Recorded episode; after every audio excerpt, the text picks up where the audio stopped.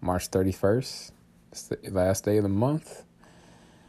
March 31st, 2021. It's 4:54 in the afternoon, and uh, we're gonna do a quick episode of Chew the Bible. We'll try to keep this under 30 minutes, maybe maybe even less. So, dear Heavenly Father, we thank you for this day. We thank you for your goodness, your mercy.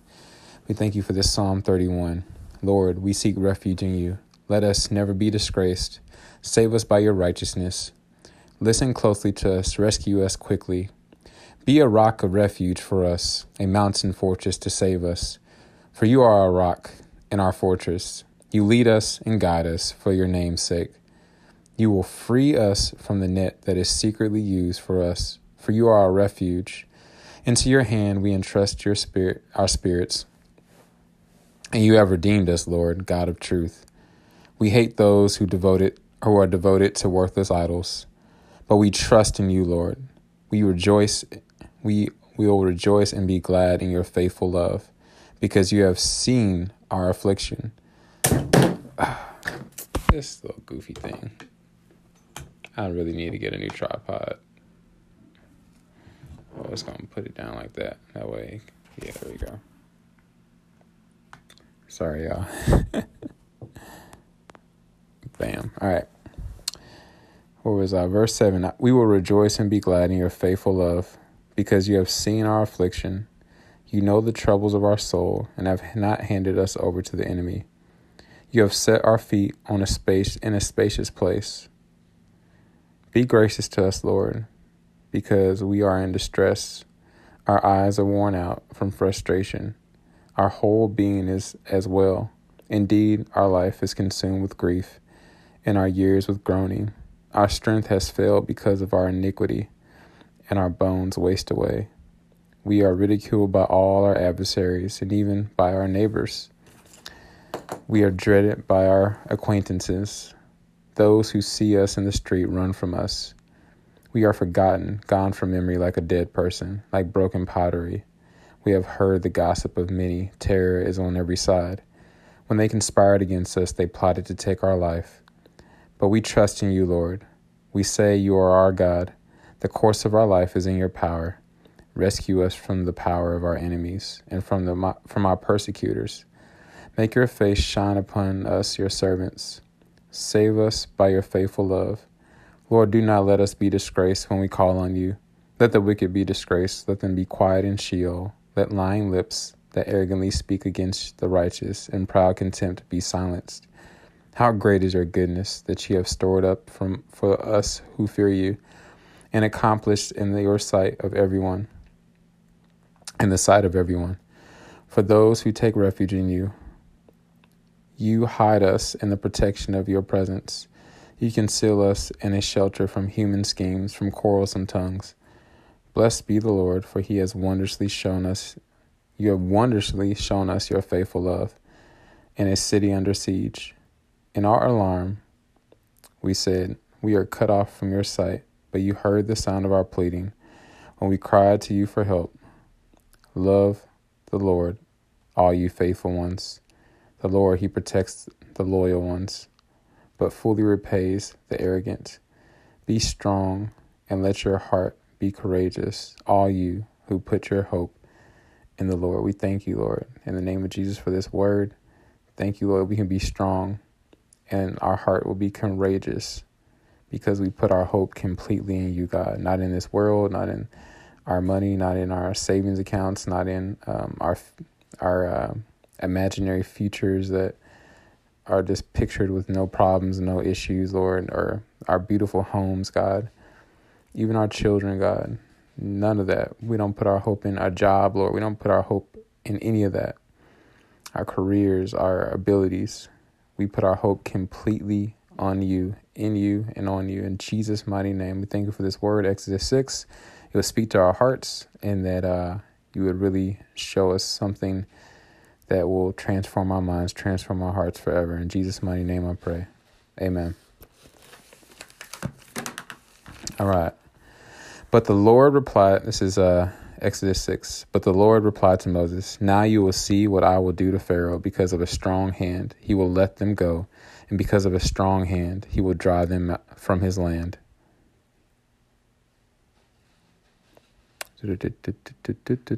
Keep going. God promises freedom. Then God spoke to Moses, telling him, I am the Lord. I appeared to Abraham, Isaac, and Jacob as God Almighty, but I was not known to them by my, by my name, the Lord. I established my covenant with them to give them the land of Canaan, the land that they lived in as aliens. Furthermore, I have heard the groaning of the Israelites, whom the Egyptians are forcing to work as slaves, and I have remembered my covenant. So, a few things there. Another, in the other Bible, my father's Bible, I was reading, it was saying, when it said God Almighty, it was saying El Shaddai. That's another name for him. In fact, let me see. I got a list of uh, of names of God on this wall. Where is it? El Shaddai. Yep, the God, the all sufficient one. That was also mentioned in Genesis 17 1. And it says here that I revealed myself to them, but they didn't know my name. So what it said here? Yeah, they did not was not my name was not it said in Jacob as God Almighty, but I was not known to them by my name, the Lord. Hmm. That's something I'll have to read more about. Other thing that stands out to me is in verse one, when it just says, You will see what I will do to Pharaoh because of a strong hand, he will let them go. Because of a strong hand, he will drive them out. when I first read that, I'm thinking like I'm thinking of Pharaoh's strong hand, but it's almost as though God doesn't like we're not robots, but in a way, it's like almost like Pharaoh is being Pharaoh thinks he's going to be driving the children of Israel out and in control of this whole matter, but really it's God that is even um, allowing him to do that, and like it's God's strong hand that is moving the Israelites out in that strong hand, I think of like the right hand, seated at the right hand of the Father, um, his righteous right hand, his strong right hand. We're going to keep seeing that theme over and over again um, throughout the Bible as we read. All right, so what do the notes say down here? Tony Evans' note says, Things were about to get exciting. Now God said, You will see what I will do he reminded Moses that he had revealed himself to the patriarchs, though they had not known him by the name the Lord.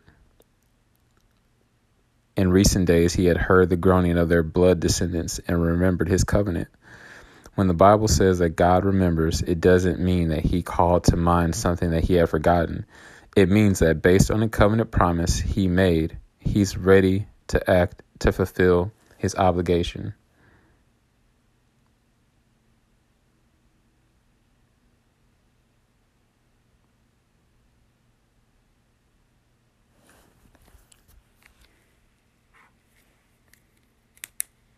Based on a covenant promise he made, he's ready to act to fulfill his obligation. When the Bible says that, that God remembers, it doesn't mean that he has because God doesn't forget anything. It means that based on a covenant promise he made, he's ready to act to fulfill his obligation. Hmm. That's interesting because that came up in church on Sunday. The pastor was just saying he was listening to a song on the way to church, and the part where it says, Remember, I don't know if you know the song. Your children, remember your promise, oh God. And it's like, Your grace is enough. That song. That song. And I can't remember exactly what the pastor said. I have to go back and listen to it, but he wasn't in total agreement with it. But now it makes more sense the context of the word remember whenever it says remember, it's referring like, of course, God doesn't forget his people. He doesn't forget his children. He doesn't forget anything. He's saying like when people declare that, it's just saying God remember. Like it's time. Like we're it's a request, a call to, for God to act, to fulfill His obligation or His part of the covenant, the promises that He has made to you specifically and to the entire body of Christ. So once again, this is something that still blows my mind. I don't fully understand why God needs us to call out to Him for things when He can just make things happen at the snap of His finger. But there's something about the relationship that is developed when you call out and cry out to the Lord. It's very humbling. It causes you to basically lose all of your um, what is the word I want to say? Your pride. There you go. Your pride is broken when you have to call out and cry out to the Lord and be completely dependent on Him versus yourself. All right, verse 6 Therefore, tell the Israelites, I am the Lord, and I will bring you out from the forced labor of the Egyptians and rescue you from slavery to them. I will redeem you with an outstretched arm and great acts of judgment. So, see, the note says the Lord's outstretched arm refers to his supernatural power that would invade history to such an extent that people would still be talking about it thousands of years later. Yeah, this is one of the most powerful stories in the Bible, the plagues. And if you ever seen the movie The Ten Commandments, is a classic. I encourage you to watch it. It's a classic, classic, classic. Right, let's keep reading. I will, verse 7, I will take you as my people and I will be your God. You will know that I am the Lord your God who brought you out from the forced labor of the labor of the Egyptians. I will bring you to the land that I swore. I will bring you to the land that I swore to give to Abraham, Isaac, and Jacob, and I will give it to you as a possession. I am the Lord. Moses told this to the Israelites, but they did not listen to him because of their broken spirit and hard labor. Hmm, I wrote a note here saying I can relate. Something about, yeah. Have you ever been in a place where you're so broken? Like even even um Tony Evans is doing this whole special series about the kingdom man or whatever. I can't remember the exact title of it. But one of the things he said was uh you can't ask a man to man up until he can first stand. Same thing for a woman. You can't ask a woman to be all that of a woman that God has called her to be if he if she can't even stand up and first and there's so many of us that are hurting so bad like we're so broken by the circumstances of life and yeah work the hard labor of just life like working a job or taking care of kids taking care of other people's kids and just overwhelmed by the weight. I'll steal the lyric from that song that have you come to the end of yourself? Do you thirst for a drink from the well? Jesus is calling. And then what's the rest of the word? And then it's like, um, have you come to the end of yourself? Ah. And this is like uh, the that song "Oh Come to the Altar." His arms are open wide. Like at some point, you reach a point where God allows circumstances in our lives. To, like the children of Israel had to be in Egypt. It was part of God's divine plan. So they had to realize that they were they needed to be completely dependent on the Lord. And they had grown they had grown comfortable being in slavery and bondage in Egypt. So Sorry, that's my pop's TV in the background if y'all hear that. But don't worry, I'm about to close this out and check up out of here. do, do, do, do, do, do. All right. So, yeah, it's, it's hard sometimes when you have a broken spirit and, yeah, you're under the weight of, oh, yeah, are you are you something by the weight of your sin I over overwhelmed by the weight of your sin. Yep, that's the lyric I was thinking of. Overwhelmed by the weight of your sin, Jesus is calling. So, so many of us are overwhelmed by different things, and God is just calling. He's like, Jesus, like, hey, I'm over here, homie. Call out to me, cry out to me. All ye who are weary and heavy laden and burdened, come to me. Come all to me who are heavy heavy laden burden, uh, and I'll give you rest. There's a rest that God has for each and every one of us, but that only happens when we surrender our life to Him. We first ask Him to our heart, and then make him Lord of our life. And then, yeah, it's a process of daily surrendering to him. And yeah, he doesn't force himself on us, it's a process. So, yeah, anyway, there's so much more I could probably say about that. Just that line here in verse 9 where it says, Moses told this to the Israelites, but they did not listen to him because of their broken spirit and hard labor. It's hard to hear the voice of the Lord when you're so overwhelmed by the weight of your sin and the weight of your your circumstances and the weight of your problems. And God is like, My yoke is easy, my burden is light. Give it over to me. All right, so it's not just like a magic trick that he snaps his finger and the problem's is gone. It could happen, but it's a process of just learning to trust the Lord and watching Him relieve the burden as you give it to Him and realizing that you're all God, everything that happens in your life is has to pass through God's hands. So just like with the children of Israel, um, this whole situation with Pharaoh, and the fact that yeah, in the last chapter in chapter Exodus five, they um, when when the first time Moses went to them and said, "Hey, our God is telling us." Aaron and Moses went to Pharaoh and said, "Hey, God told us, our God told us he wants us to go out into the wilderness for three days to have a festival. And Pharaoh was like, y'all need to, nah, y'all, y'all just asking for this because, you know, um, y'all whining and complaining. I'm just to make this, uh, your life even harder. I'm not even to provide the wheat or whatever that y'all need to make bricks. And y'all still have to keep the same quota. I'm gonna give you make it harder to do your job, and you still gotta, you know, fulfill the task. And so, um, where was I going with that? Chapter six. I mean, chapter five was saying all that. I was about to make a point with that, but anyway, let's just keep going. Verse 10 Then the Lord spoke to Moses, Go and tell Pharaoh, king of Egypt, to let the Israelites go from, this, from his land. But Moses said in the Lord's presence, If the Israelites will not listen to me, then how will Pharaoh listen to me? since I am such a poor speaker.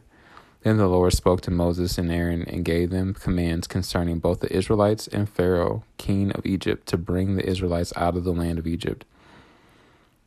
Or the note down here says, when it says poor speaker, it says it also can mean uncircumcised lips. And something else I'm reading on here one of some of the commentaries I kind of skimmed over. Like in Randa's Bible blog, she said that Moses says, uh, where is it? Where did the note say? What's going on, Bible trivia mania? Uncircumcised lips.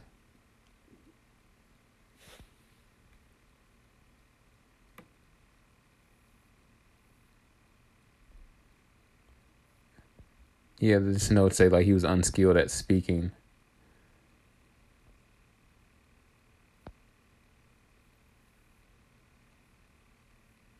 And so it could mean it could be literal and symbolic when he says circumcised lips. The different notes that I saw about this.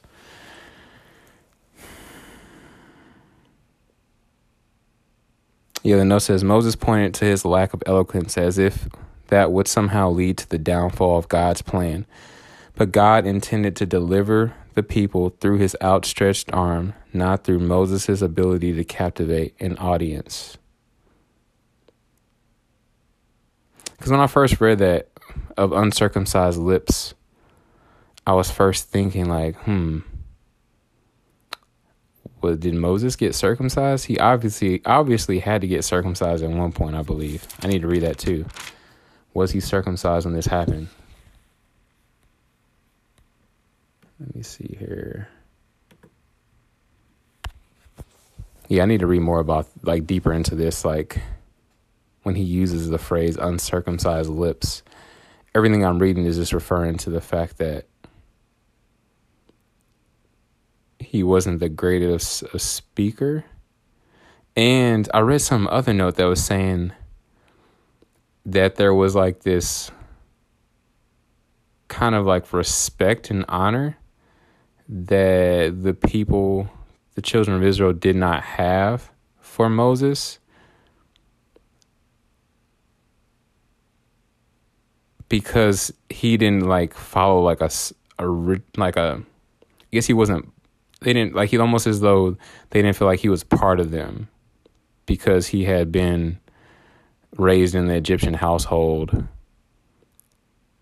I don't know. It's kind of like if I went like I, my hometown is Kansas, is St. Louis, but I'm in Kansas City. I've been in Kansas City for like the last ten years or whatever, and uh, it'd be like me trying to go back home and trying to like influence the people there. Like you might have grew up here, but like you've been gone for so long. Like, what? Who are you to, you know, tell us what to do? I don't know. There's so many different so many different um, understandings or thoughts about this that I don't know. I have to dig deeper into that that phrase. Uncircumcised lips, or here it says, yeah, poor speaker. All right, verse 14 genealogy of Moses and Aaron. These are the heads of their fathers' families, the sons of Reuben, the firstborn of Israel. Hanoch, Pallu,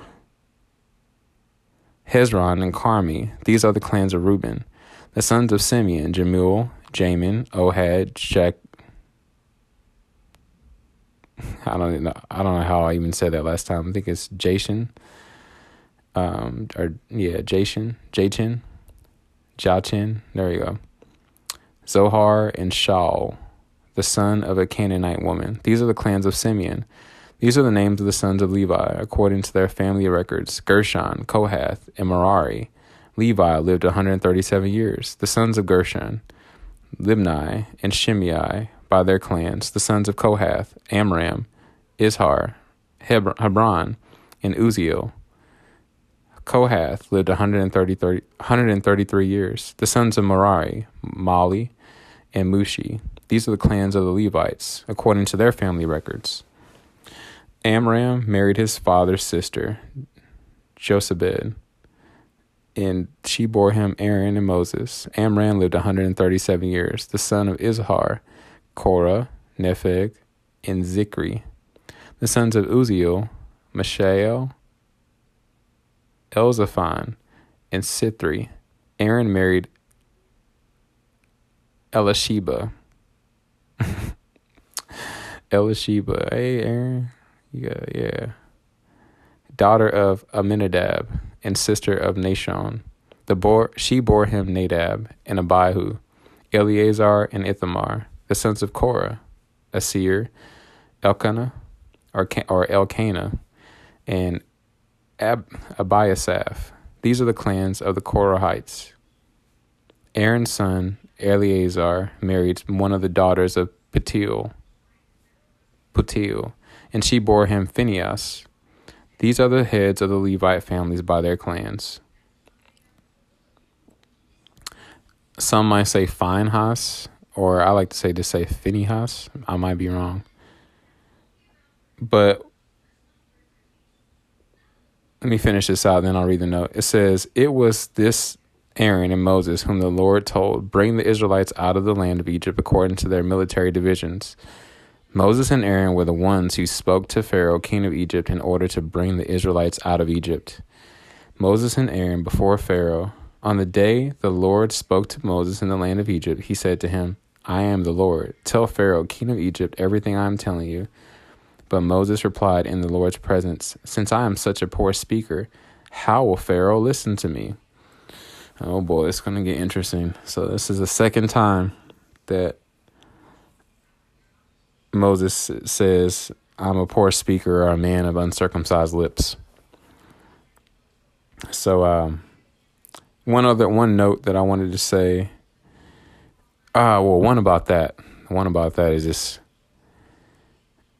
when God tells you to do something, or it's not a suggestion. suggestion, it's a command, and so it is important to like clearly hear the voice of the Lord when He's telling you to do something, and to know that He, if He tells you to do something, He's going to empower you with, and equip you with everything that you need to do it.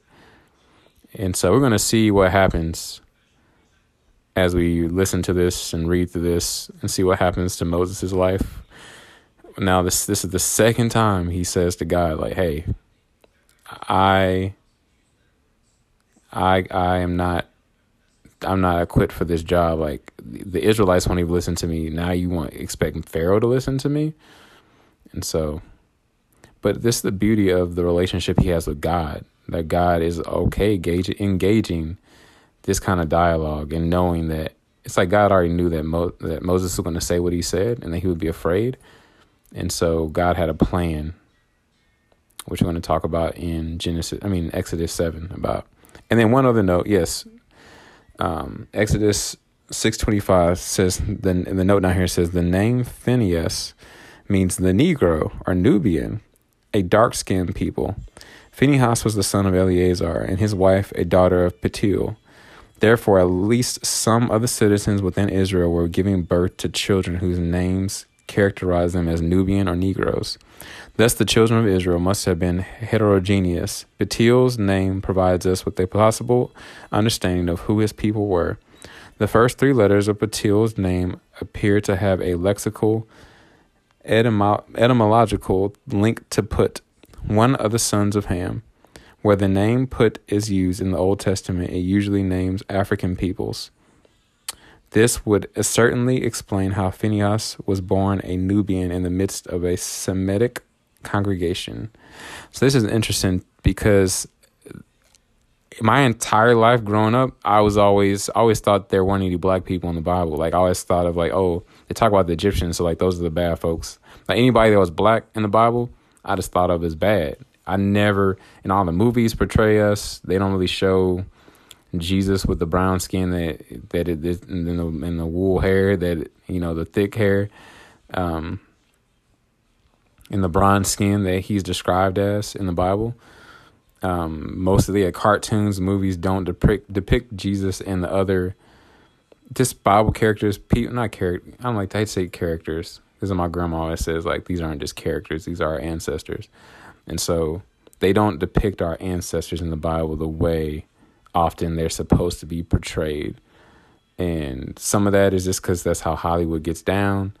And a lot of that is because when you have a group of people in the world who's the majority, they kind of dictate how the story is told. So, anyway, it sh- shouldn't be a hang up. Sometimes it is a challenge for me when all the times I just see pictures of just this clearly white Jesus with blue eyes and blonde hair, and it's like, nah, that's not Jesus. Or, or just when I see the disciples and just different people like this in the Bible not portrayed the way they're supposed to be portrayed, um, it does bother me. But I've learned over time to like not let that be my focus. At the end of the day, um, because yeah, it can it can take you down a, a really bad road, negative road when you make race in the Bible your focus and say, "Oh, I'm not going to worship God. I'm not going to worship a white Jesus and all this stuff. I'm not going to follow a God." You know, all the things that are easy to get caught up on. But I just love how Tony Evans takes the time to actually highlight these stories in here and show that yeah, Phineas' name means the Negro or the Nubian. Like, I've never read a study Bible that even highlighted that. like, um, they don't even think of think to even highlight stuff like that. sometimes it's kind of sad, but I feel like commentaries in the Christian world or just in the whole evangelical Christian experience, black people are kind of left out and not included. And so or just people of all races, like even yeah, Asian, like you name it. Um, they're kind of like sometimes left out a lot, actually. And so, to where you can identify with like these stories, like I'm saying right now, like about Phinehas, his name Phineas, are actually brought up um, and highlighted, just so that people can know the history behind it. So, anyway, dear Heavenly Father, I thank you for this word. I thank you for this time in Exodus 6. I thank you, God, that you are our Father in heaven. Hallowed be thy name. Thy kingdom come, thy will be done on earth as it is in heaven. Give us this day our daily bread, and forgive us our debts as we forgive our debtors. Lead us not into temptation, but deliver us from the evil one. For thine is the kingdom, the power, and the glory, forever and ever. I, and amen. I just thank you for anyone that doesn't know you. I just pray that they would surrender their life to you. They will ask you into their heart. As in Romans 3.23 says, all have sinned and fallen short of the glory of God. All of us have sinned. None of my works, all of my works, all my my good acts, they're just considered real, filthy rags, God. And I just pray in the name of Jesus, Lord, that those that don't know you, they would just completely call out to you, God, and realize that you died on the cross for them so that they could escape death, the eternal death, the eternal damnation that was due to all of us. But you sent your son Jesus to take our place, Lord. And I thank you for your grace, your mercy. I pray that they would understand those simple concepts, the the um, mercy in that though we deserved death or while we were sinners, God, you died for us on the cross so that we would not have we do not have to endure the penalty of sin and the grace, God, the undeserved, unmerited favor that we have. That on top of that salvation of you dying on the cross, we also have your blessing on our life. Um, in times where it seems like you're not around or it seems like you're distant you're not. You have a plan and you have a purpose for, for us from start to finish. Thank you, Jesus. Thank you, Jesus, that we do not have to be fear. You not have not given us a spirit of slavery, a fear that will cause us to go back into slavery, but you have given us a spirit of adoption, Lord, by which we cry out, Abba, Father. Thank you, Jesus. Thank you, Jesus. Watch over us, keep us, surround us with your angels as we go out through this day. In Jesus' mighty name I pray. Amen. All right, y'all. Till next time. Hey, 32 minutes. We did it. Talk to y'all later. Have a good day.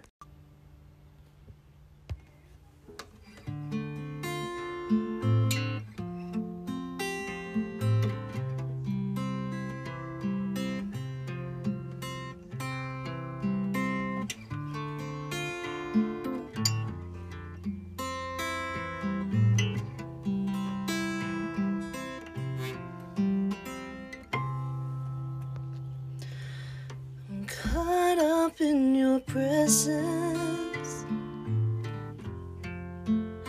I just wanna sit here at your feet, caught up in this holy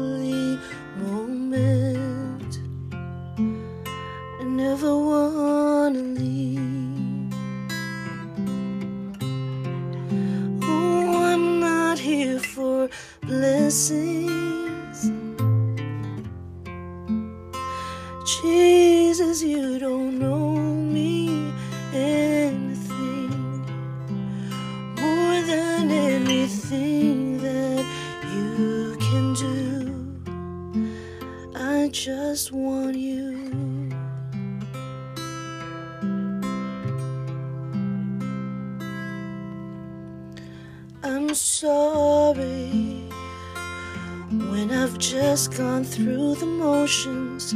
I'm sorry when I just sang another song. Take me back to where we started. I open up my heart to you. I'm sorry when I've come with my agenda. I'm sorry and I forgot that you enough. Take me back to where we started. I open up my heart to you.